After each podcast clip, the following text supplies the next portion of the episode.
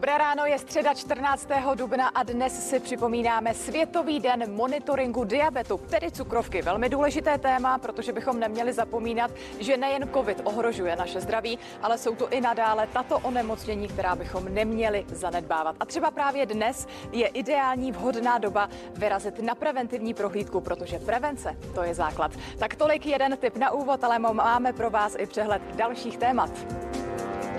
Hned po zprávách se spojíme s ministrem školstvím Robertem Plagou. Téma je jasné. Vstupujeme do třetího dne rotační výuky. Děti mají za sebou první vlnu testování. Někteří učitelé a rodiče jsou ale z nastaveného systému rozpačití a obávají se, jak dlouho je udržitelný. Co čeká školství v následujících týdnech, odpovědi nabídneme už za chvíli.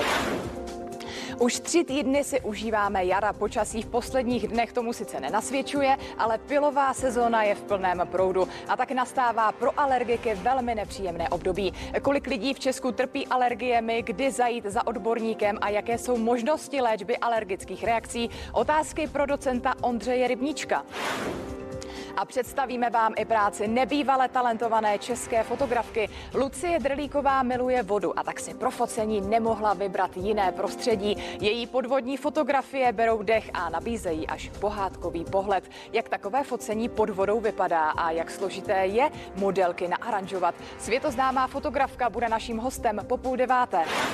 A věnovat se budeme v novém dni taky fitness centrum. Ministerstvu zdravotnictví poslali předžalobní výzvu, ve které mimo jiné uvádějí, že opatření, kvůli kterým musí mít zavřeno, jsou diskriminační, nepřiměřená a iracionální. Téma proberu s fitness trenérkou Hankou Kinichovou. Na úvod ale slova jiné dámy, protože s přehledem nejčerstvějších informací se hlásí naše kolegyně Karolina Hošek. Dobré ráno.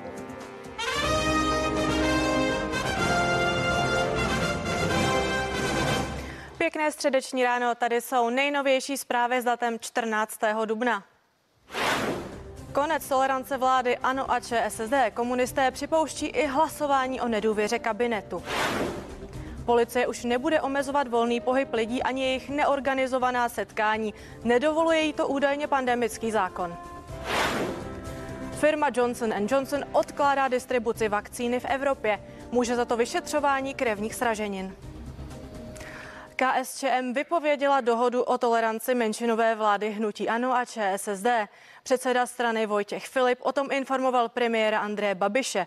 Podle Filipa by komunisté mohli případně zvednout ruku i pro nedůvěru vládě, tedy za předpokladu, že by pravicová opozice hlasování vyvolala. Filip vypovězení smlouvy zdůvodnil ztrátou důvěry vůči hnutí ANO.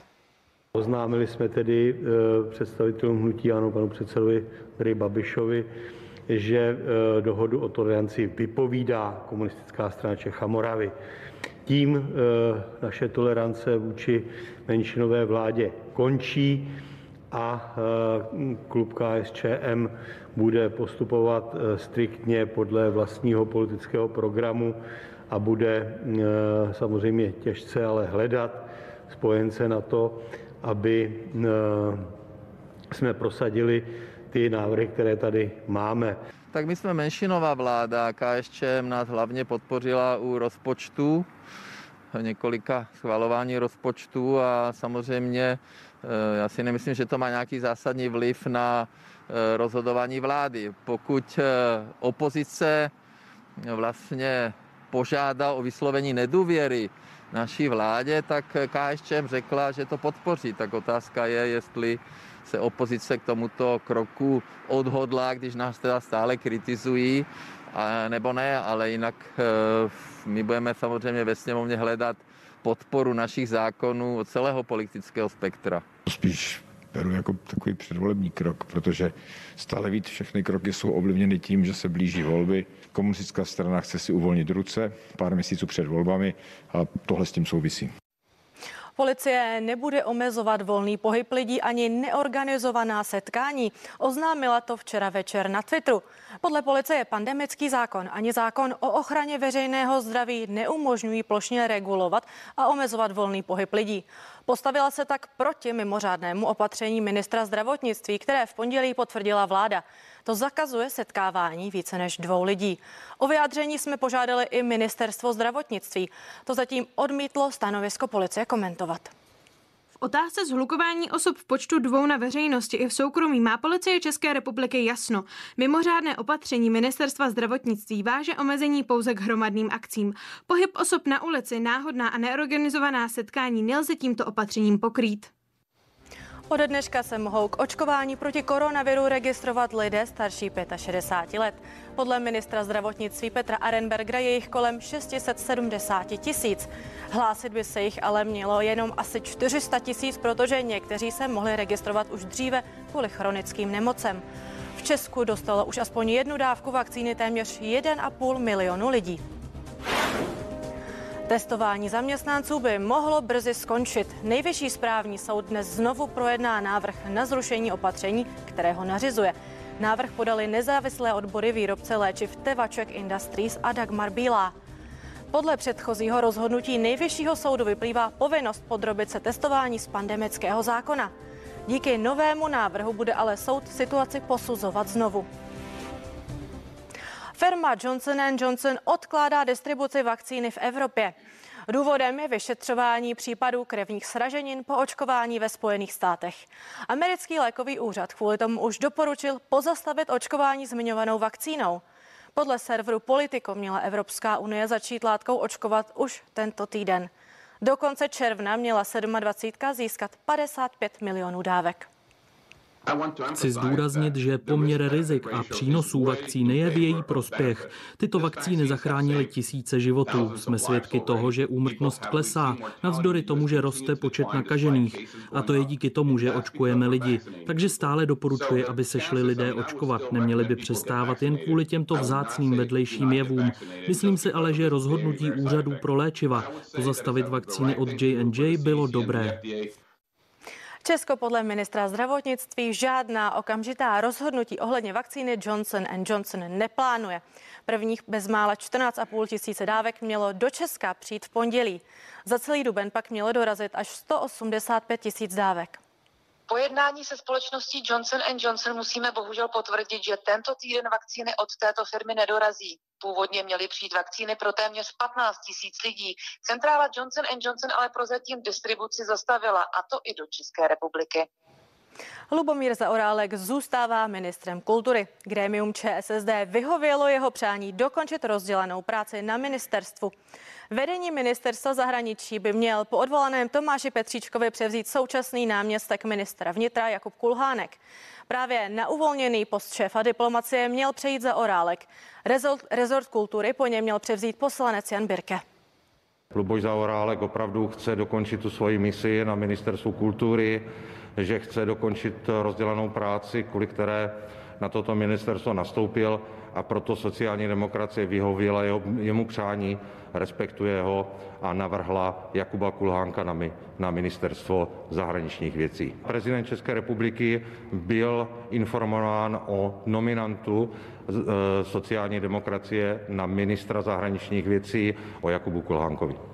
Tak já jsem rád, že se grémium dobralo řešení, které je pro mě příznivé, protože já pokládám za to nejrozumnější a nejpřirozenější řešení právě to, že budu moci pokračovat na ministerstvu kultury v tom, co mě tam čeká a co tam mám rozdělané a co by mě mrzelo, kdybych musel takhle opustit. Tak hlavně musel nějaký tah přijít, protože to, co teď provedla sociální demokracie, tak bylo naopak eh, naprosto neprofesionální. Zvláště se ukazuje, že pan předseda Hamáček má dost značné problémy s komunikací uvnitř strany, protože on rozhodl, že minister kultury za Orálek prostě bude přeřazen na ministerstvo zahraničí a očividně se ho předtím nezeptal. A to se nedělá na, mnoha, na mnohem nižších pozicích ve státní správě nebo i v soukromé sféře, než je funkce ministra. Takže to bylo pozoruhodné selhání, jako kdyby se sociální demokraté na rozdíl od komunistů snažili před volbami ještě dodat voličům co nejvíc argumentů, proč je nevolit.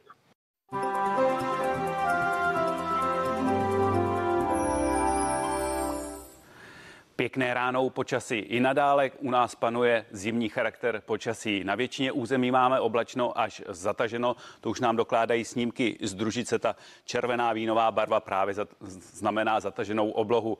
Naopak v Německu už je polojasno nebo skoro jasno.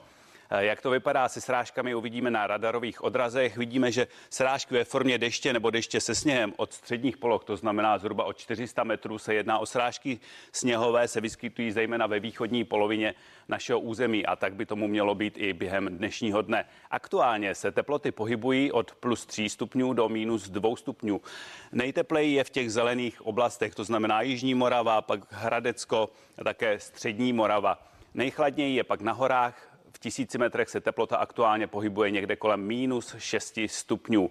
Během dnešního dne počasí u nás bude ovlivňovat tlaková výše u britských ostrovů a zejména tlaková níže u Černého moře. Mezi těmito tlakovými útvary k nám proudí studený a vlhký vzduch od severu. A tak tomu bude dnes i během zítřejšího dne. Takže v odpoledních hodinách dnes očekáváme, že zůstane oblačno až zataženo, zejména ve východní polovině s občasným deštěm nebo deštěm se sněhem. Od 400 metrů se bude jednat o srážky většinou sněhové. V Beskydech by se mohlo jednat také o trvalejší sněžení. No a postupně během dne budou od západu srážky ustávat a zůstanou jen na samotném východě v oblasti Beskyd. Jinak v západní polovině Čech se ve večerních hodinách bude protrhávat oblačnost také na polojasno. Odpolední teploty vystoupí pouze na 4 až 8 stupňů Celzia. V tisíci metrech na horách se teplota bude pohybovat kolem minus 2 stupňů. No a platí také výstraha Českého hydrometeorologického ústavu na novou sněhovou pokrývku právě ve žlutých oblastech by do zítřejšího večera mohlo napadnout až k 50 cm nového sněhu. A to je o počasí všem a přeju krásný den.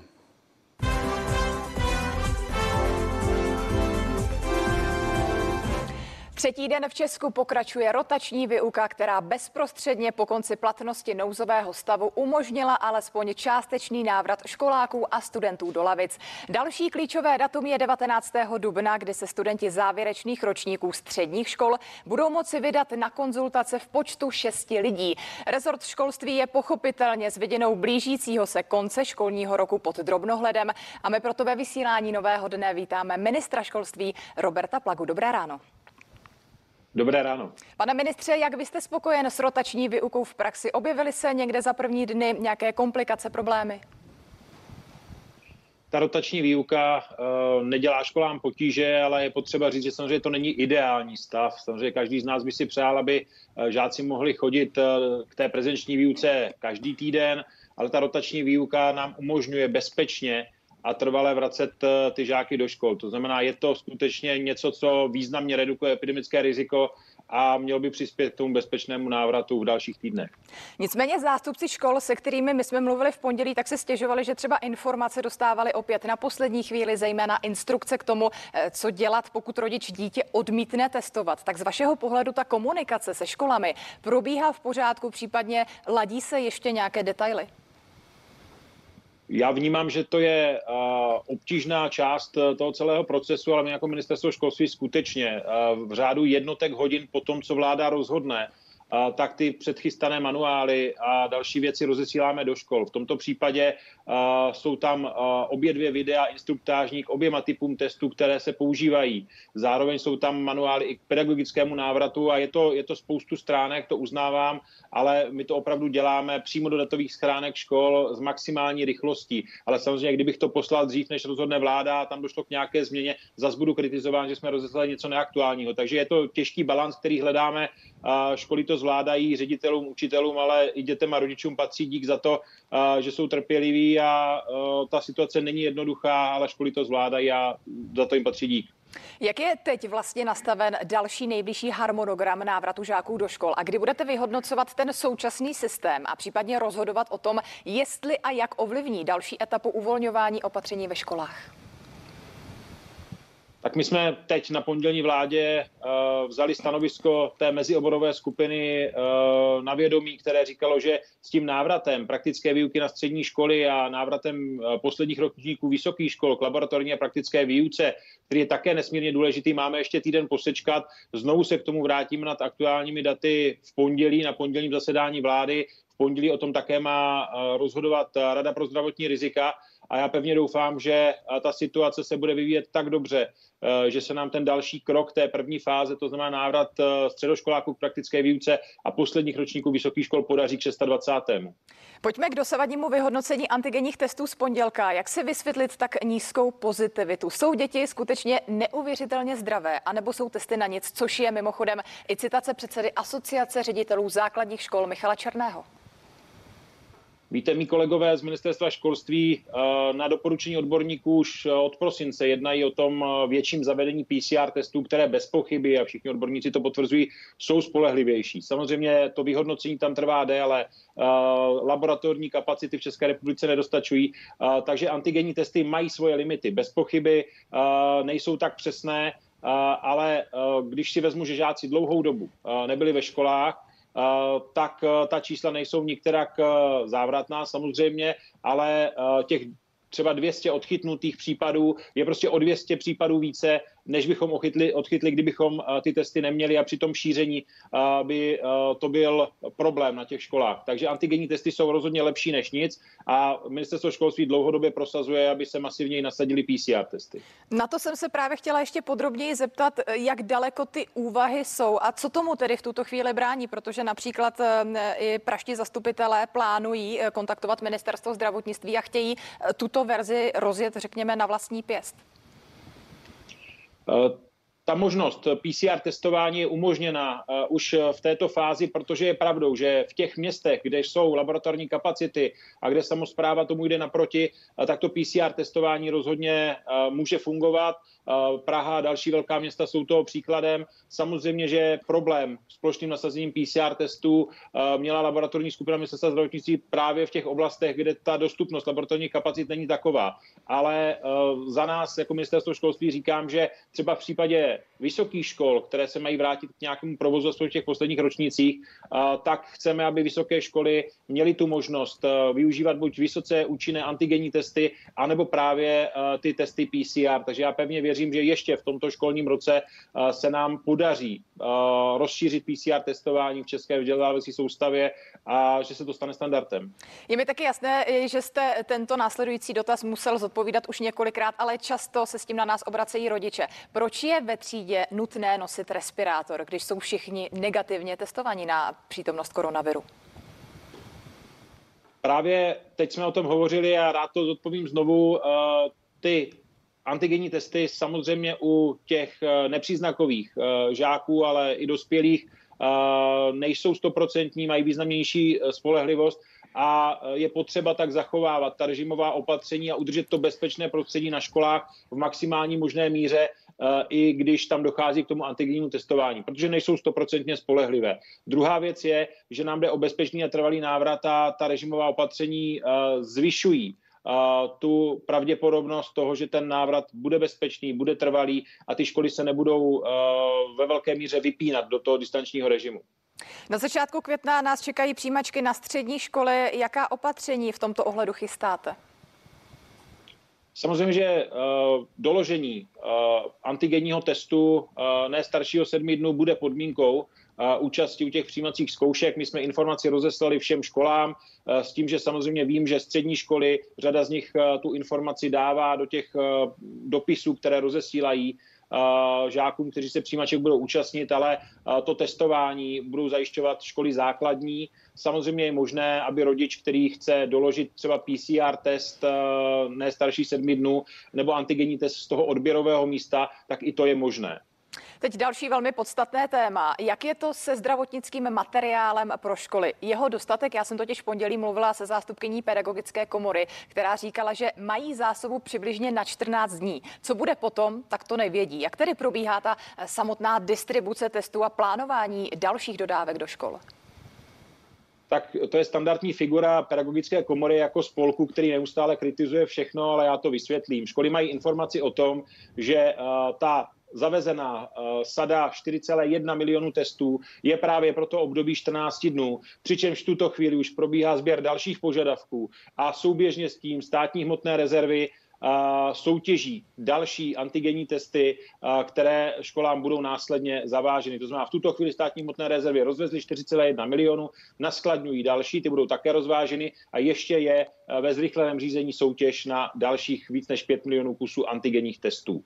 Zároveň, co se týká toho materiálu, tak školám bylo v průběhu podzimu a jara rozvezeno 6,5 milionů respirátorů právě pro pedagogické a nepedagogické pracovníky a v těchto chvílích probíhá rozvážka ze státních hmotných rezerv více než 12,5 milionů kusů chirurgických roušek. To je nějaká rezerva, protože žáci musí nosit chirurgické roušky, takže základní školy budou zavezeny chirurgickými rouškami. Máme za sebou taky výměnu nového ministra zdravotnictví. Jak se vlastně s příchodem nového ministra proměnila komunikace mezi těmi stěžejními rezorty, tedy školství a zdravotnictví? Ta komunikace je skutečně uh, kontinuální bez ohledu na to, uh, jaké je vedení uh, ministerstva. Samozřejmě, že bychom byli rádi, kdyby se některé věci urychlily. Já jsem o tom PCR testování hovořil, ale to nesouvisí úplně tak eh, s rolí toho ministra jako takového, ale s ministerstvem zdravotnictvím a obsazením jednotlivých laboratorních skupin nebo pracovníky ministerstva. To znamená, pevně doufám, že se novému ministrovi podaří některé věci, po, které, po kterých dlouhodobě jako ministerstvo školství, ale i terén, učitelé a rodiče voláme, se podaří urychlit. A jste tedy v nějakém úzkém kontaktu s panem Arenbergerem? Komunikujete? Jak ta komunikace mezi vámi vypadá?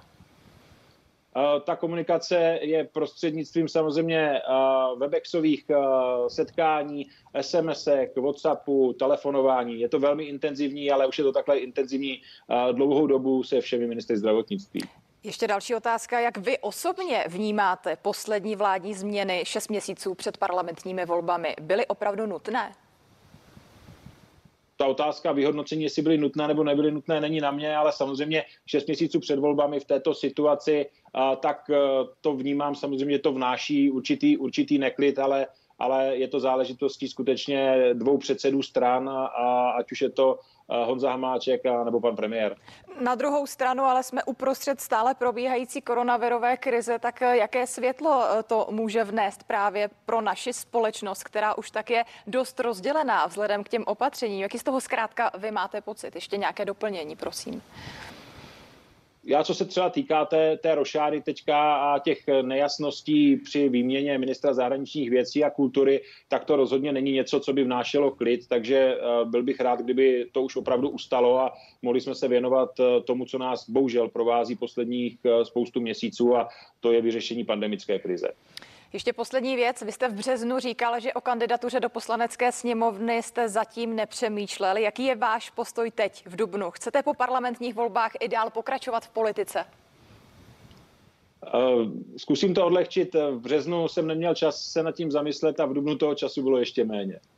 Tak my děkujeme za tuto alespoň stručnou odpověď a hlavně děkujeme za to, že jste si na nás takhle brzy po ránu udělal čas a zodpověděl ty klíčové otázky, které se týkají nejen návratu dalšího, další části žáků do škol a do lavic. Tolik komentář ministra školství Roberta Plagy. Díky moc. Hezký den vám i divákům. A my pro vás máme pozvánku i k další části našeho vysílání, protože se budeme věnovat i sportovní tématice. Sport nás totiž bude provázet i v druhé polovině sedmé hodiny. Eh, můžete se těšit na poměrně zajímavou výzvu. Říká se jí Everesting. Možná už jste o ní slyšeli. Znamená to, že kdekoliv na světě a jakýmkoliv způsobem nastoupají sportovci výšku 8848 metrů, která se rovná výšce Mount Everestu. Dvojice českých vytrvalců se teď ale rozhodla tuto výzvu výzvu ještě posunout a pomyslný vrchol chce zdolat rovnou 14krát. Obdivuhodné odhodlání okomentujeme už za chvíli a vám všem přejeme krásné středeční ráno.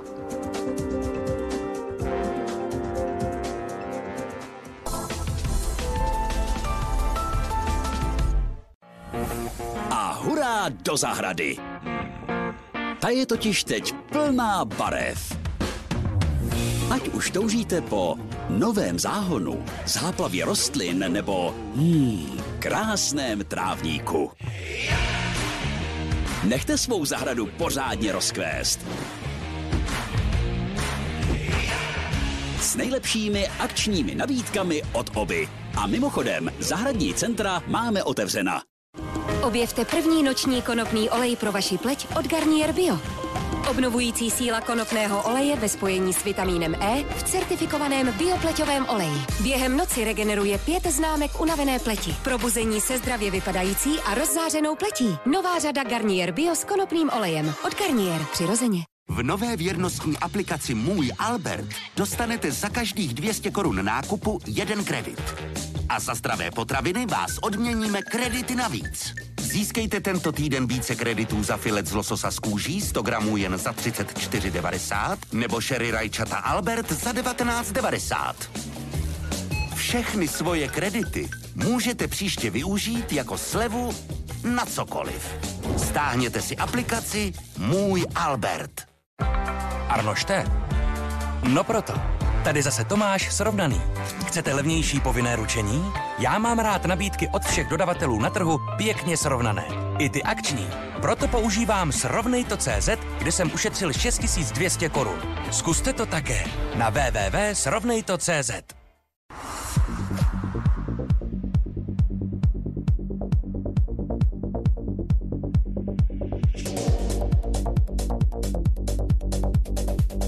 It's the cocoa cream.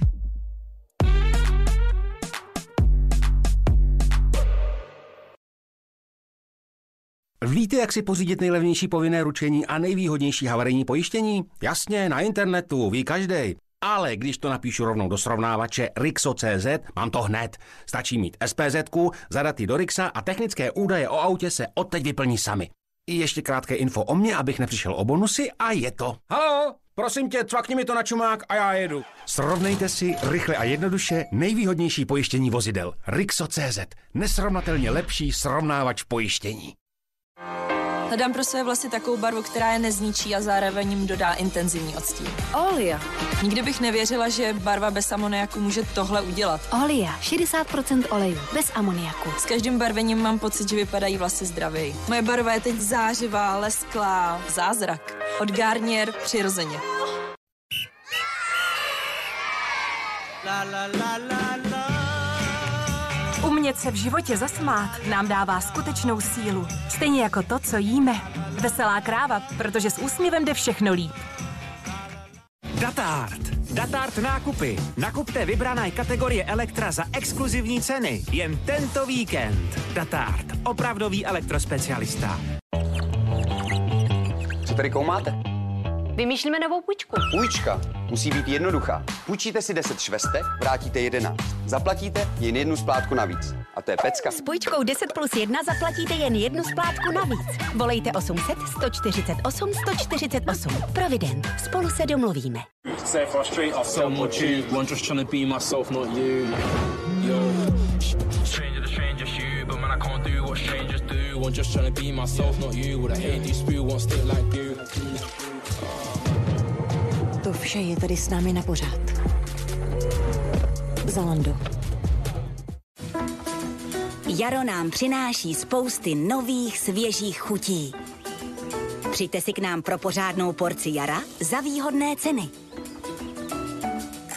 Když jde o jídlo, myslíme na vše. Byla. Venku je krásně, jdeme ven. Dáme si první lekci řízení. Tohle je dětské hřiště Little Tikes i se skluzavkou. Děti, pojďte se sklouznout. Postavte si vlastní zábavní park. Vstup zdarma. Z parku Little Tikes děti nebudou chtít domů. Dětské hřiště 8 v jednom, pískoviště želva, autíčko kouzy kupé, továrna na vodotrysky, domeček.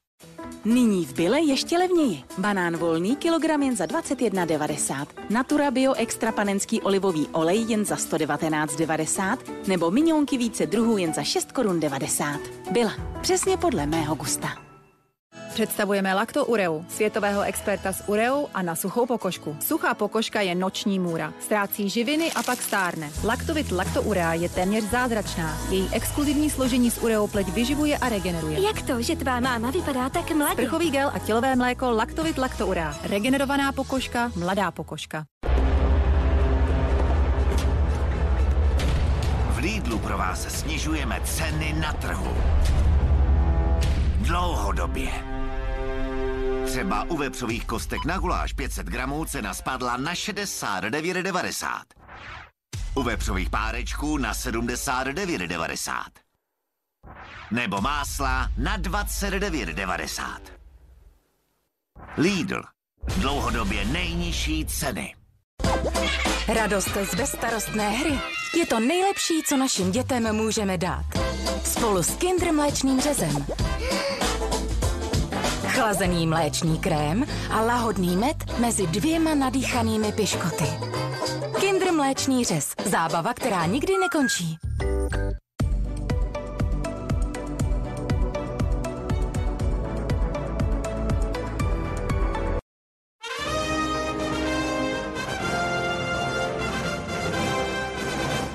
Je půl osmé a o dalších zprávách zvítá Karolína Hošek. Kritika rotační výuky. Podle ředitele Ústavu organické chemie a biochemie Akademie věd Zdeňka Hostomského není nejlepším řešením. Podle něj je systém hlavně pro malé děti zmatečný. Prezident České lékařské komory Milan Kubek naopak ve večerní 360 se ocenil organizaci návratu dětí do škol i zajištění antigenních testů. Obavy z toho nemám, pokud se nedopustíme těch chyb, kterých už jsme se opakovaně bohužel dopustili. To znamená, pokud to rozvolňování nebude překotné. Eh, je tady společenský koncenzus, že prioritou je návrat dětí do škol. Ostatně kvůli tomu i byli přednostně očkování učitelé, takže děti se nám do škol začínají vracet. Mě eh, příjemně překvapilo to, že to testování nedoprovázely nějaké příšerné zmatky, že prostě eh, je to samozřejmě nová situace, ale ty, ten zmatek nepřekročil očekávání navrhovaný limit. Trošku mě mrzí, že se eh, ve školách nepoužívají ty mnohem citlivější PCR testy, které by se nemusely dělat tak často. Já si myslím, že slavit rozvolnění a například, že děti můžou do škol. Já si myslím, že ty děti měly chodit do těch škol celý ten rok. Že, že já si myslím, takto já se eh, profiluji jako vědec a respektuju vědeckou metodu. Já si myslím, že data na to, že děti nebo školy jsou semeništěm nákazy, tato data prostě nejsou. KSČM vypověděla dohodu o toleranci menšinové vlády hnutí ANO a ČSSD. Předseda strany Filip o tom informoval premiéra Andreje Babiše. Podle Filipa by komunisté mohli případně zvednout ruku i pro nedůvěru vládě, tedy za předpokladu, že by pravicová opozice takové hlasování vyvolala. Filip vypovězení smlouvy zdůvodnil ztrátou důvěry vůči hnutí ANO.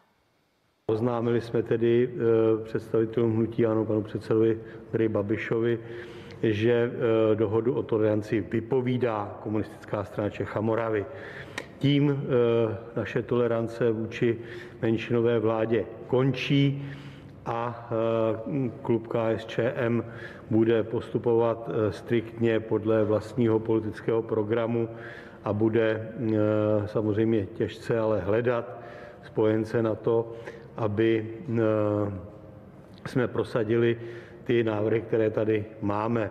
Tak my jsme menšinová vláda, KSČM nás hlavně podpořila u rozpočtu, několika schvalování rozpočtu a samozřejmě eh, já si nemyslím, že to má nějaký zásadní vliv na eh, rozhodování vlády. Pokud opozice vlastně požádá o vyslovení nedůvěry naší vládě, tak KSČM řekla, že to podpoří. Tak otázka je, jestli se opozice k tomuto kroku odhodlá, když nás teda stále kritizují, nebo ne, ale jinak eh, my budeme samozřejmě ve sněmovně hledat podporu našich zákonů od celého politického spektra. Spíš beru jako takový předvolební krok, protože stále víc všechny kroky jsou ovlivněny tím, že se blíží volby. Komunistická strana chce si uvolnit ruce pár měsíců před volbami a tohle s tím souvisí. No a jestli hlasování o nedůvěře vládě budou opoziční poslanci požadovat, o tom bude jednat jak koalice spolu, tak i starostové z Piráty už dnes. Podle lídra hnutí stan by bylo lepším řešením vyhlášení předčasných voleb. Vyjednávání se určitě povedou. My jako koalice starostů a pirátů budeme určitě vyjednávat s koalicí spolu a budeme se určitě pokoušet hledat nějaký průnik v tom pohledu na tu současnou situaci. Za mě, pokud bychom stáli před nějakým silovým rozhodnutím, tak je prostě mnohem poctivější, a říkám to dlouhodobě, rozpustit poslaneckou sněmovnu a vyhlásit tím pádem volby předčasné, protože tím dáváme do rukou moc lidem to je to zemi nikoli prezidentově, nikoli úřednické vládě, kterou já bych v této fázi mnoha strategických rozhodnutí opravdu považoval za objektivní eh, riziko na naší politické scéně. Tedy pokud by se starostové v této chvíli měli rozhodovat, tak určitě dáváme přednost rozpuštění sněmovny, vyhlášení předčasných voleb před prostým vyslováním nedůvěry. Za nás není řešení nedůvěra vládě, ale předčasné volby, eh, protože nedůvěra vládě nic nevyřeší, dá prostor prezidentu Zemanovi na vznik nějaké nepolitické vlády nebo na držení eh, této vlády, která nebude mít důvěru u moci. Určitě jednáme i o této záležitosti, ale jak říkám, to 09 preferuje tu variantu už rovnou se posunout eh, spíše k rozpuštění poslanecké sněmovny a předčasným volbám. My v tuhle chvíli eh, sledujeme ta, ta vyjádření vzhledem k tomu, co deklaroval pan prezident, že v případě, že by vláda dostala nedůvěru, tak, tak by ji stejně nechal vládnout až do voleb. A vzhledem k tomu, že zbývá už jenom půl roku, tak spíš se zabýváme tím návrhem koalice spolu, především tady zazněl od ODS o možnosti předčasných voleb, takže analyzujeme, co by to obnášelo a příští týden to projedná náš klub. Zelení ukončili jednání o předvolební spolupráci s ČSSD. Oznámil to spolupředseda strany Michael Berg. Po sjezdu sociální demokracie už zelení nevidí naději na splnění požadavků spolupráce. Další kroky strana oznámí už dnes v poledne a my to budeme samozřejmě sledovat. Vrtulník, ve kterém na Aljašce zahynul miliardář Petr Kellner, před havárií manévroval v nízké rychlosti nad horským hřebenem. Vyplývá to z předběžné zprávy Americké národní rady pro bezpečnost dopravy. Ta podrobně popisuje dráhu letu, rychlost i nadmořskou výšku, ve které se helikoptéra krátce před nárazem pohybovala. Egyptské úřady zadržely loď s 20 tisíci kontejnery, která 6 dní blokovala suezký průplav. Po jejím majiteli požadují očkodné ve výši v přepočtu skoro 20 miliard korun. Podle egyptské státní televize zaplacení škod nařídil soud. Evergiven zablokovala jednu z nejpoužívanějších vodních cest, což způsobilo miliardové ztráty. Projíždějící lodě totiž státu odvádějí poplatek za použití průplavu. Policistka, která v neděli v Minneapolisu údajně omylem zastřelila 20-letého řidiče tmavé pleti, dala výpověď. Spolu s ní skončil i šéf tamní policie. Střelba vyvolala v největším městě Minnesota rozsáhlé protesty. Do ulic vyšly navzdory zákazu stovky lidí. Policie proti ním použila slzný plyn. Už loni v květnu přitom právě v Minneapolisu američané opakovaně protestovali proti policejní brutalitě. Tehdy vlnu odporu odstartoval surový zákrok policie, při kterém zemřel afroameričan George Floyd. Ze zpráv je to vše, teď už kolega Miloš Dvořák, který pro vás má počasí.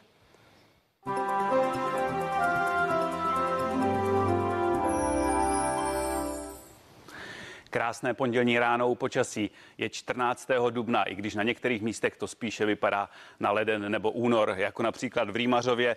600 metrů nad mořem vidíme sněhová pokrývka, v Teplicích beze sněhu, na obloze převážně oblačno a také beze srážek. Jinak aktuálně srážky se vyskytují zejména ve východní polovině našeho území.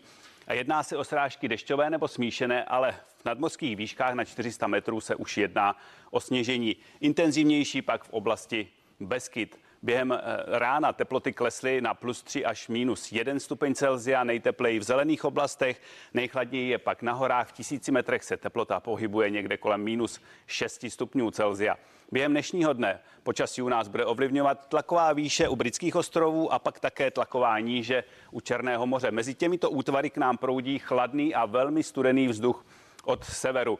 Proto v odpoledních hodinách očekáváme, že bude oblačno až zataženo, zejména ve východní polovině s občasným deštěm nebo deštěm se sněhem. Na 400 metrů se bude jednat o srážky většinou sněhové, intenzivnější pak v oblasti Beskyt a Jeseníku odpoledních hodinách a večerních hodinách v Čechách může docházet k částečné ubývání oblačnosti až na polojasno. Odpolední teploty ale budou nízké, budou se pohybovat od 4 do 8 stupňů Celzia. V tisíci metrech na horách předpokládáme teplotu kolem minus 2 stupňů. No a vád bude i nadále mírný severní vítr, rychlost 3 až 7 metrů za sekundu, přechodně v nárazech kolem 15 a ten bude ještě snižovat pocitovou teplotu. Jinak Český hydrometeorologický ústav vydal výstrahu právě na novou sněhovou pokrývku ve žlutých oblastech. V těchto místech může do zítřejšího večera napadnout až 50 cm nového sněhu. Podíváme-li se na další tři dny, vidíme, že počasí se výrazně měnit nebude. Během zítřejšího dne bude převládat zataženo postupně na většině území občasný déšť nebo déšť se sněhem na 400 metrů se bude jednat o srážky většinou sněhové. Ranní teploty se budou pohybovat kolem nuly, ale na západě, jihozápadě, kde bude zmenšená oblačnost, mohou teploty klesnout až k minus 4 stupňům. Odpolední teploty zítra ještě nižší než dnes, 3 až 7 stupňů Celzia. No a vidíme takový trend, že v sobotu by se teploty na některých místech mohly dostat až k 10 stupňům. To je o počasí vše, vám přeji krásný den.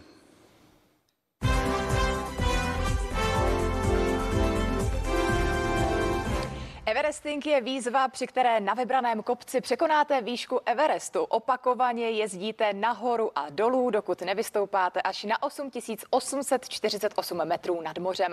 Dvojice známých sportovců Markéta Marvanová a Pavel Poloncí chce jít ale ještě dál. Za šest týdnů totiž takto chtějí zdolat i celou korunu Himaláje. Během měsíce a půl tak vystoupají na 14 alpských vrcholů. Na cestu chtějí vyrazit 18. dubna. Bez pandemie by tento projekt nevznikl a proto ho nazvali stylově Korona Himaláje. A oba zmiňované vytrvalce teď vítám i v novém dní. Krásné ráno vám. Krásné ráno. Tak na začátek, kolik tak očekáváte, že najdete kilometrů a jaké převýšení absolvujete?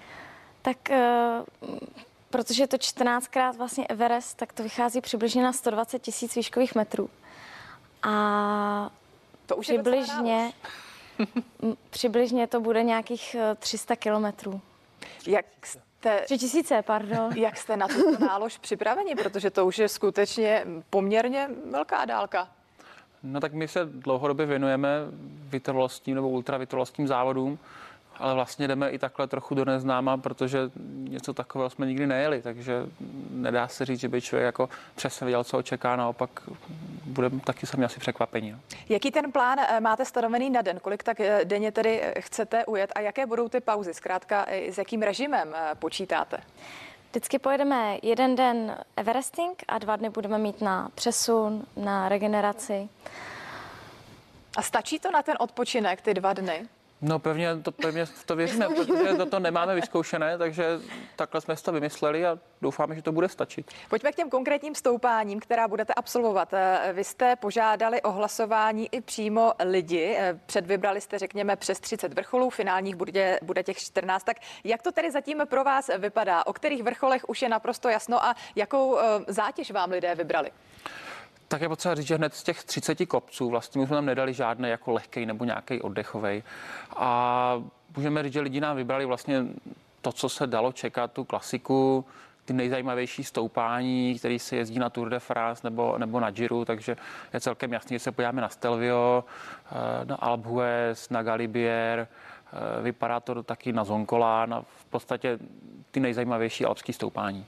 Takže uh, Itálie, především Francie, Švýcarsko, taky tam bude absolvováno. Uh, takhle to je v tom hlasování vlastně převládá Itálie, tam asi dva, dva kopce ze Švýcarska a pak je tam vlastně italsko-francouzská hranice, takže taky je možný, že budeme celou v Itálii. Když jste zmiňovali i to přesouvání v rámci těch dvou dnů, tak máte nějaký support, to znamená, máte nějaký vedlejší tým, který vám s tím bude pomáhat?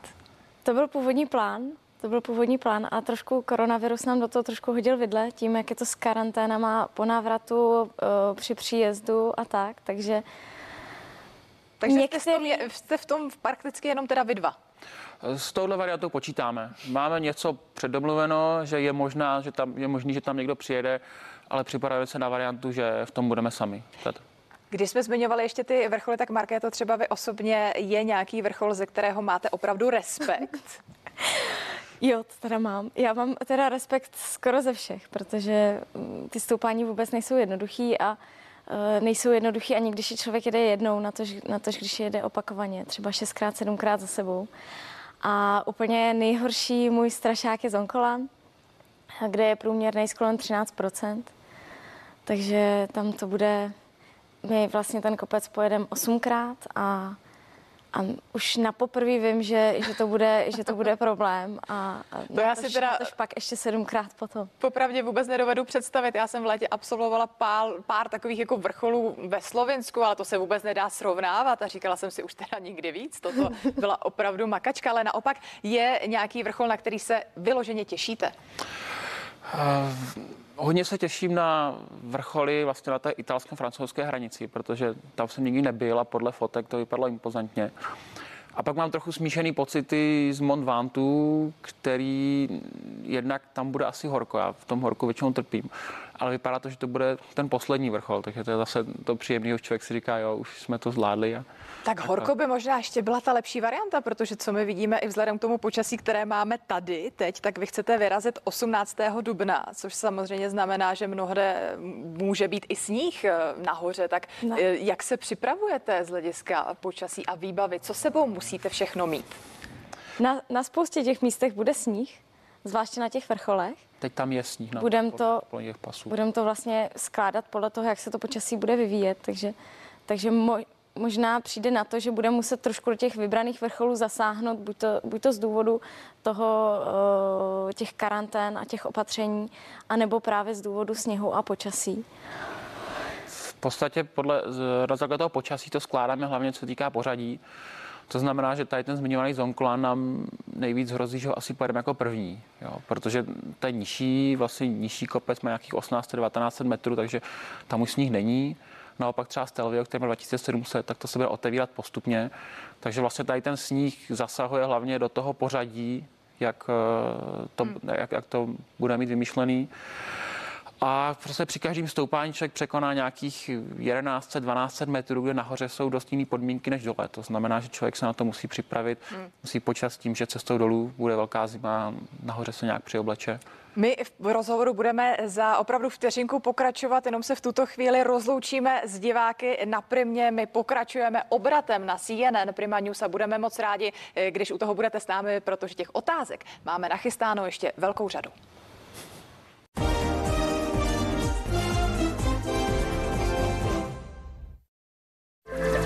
Jsme první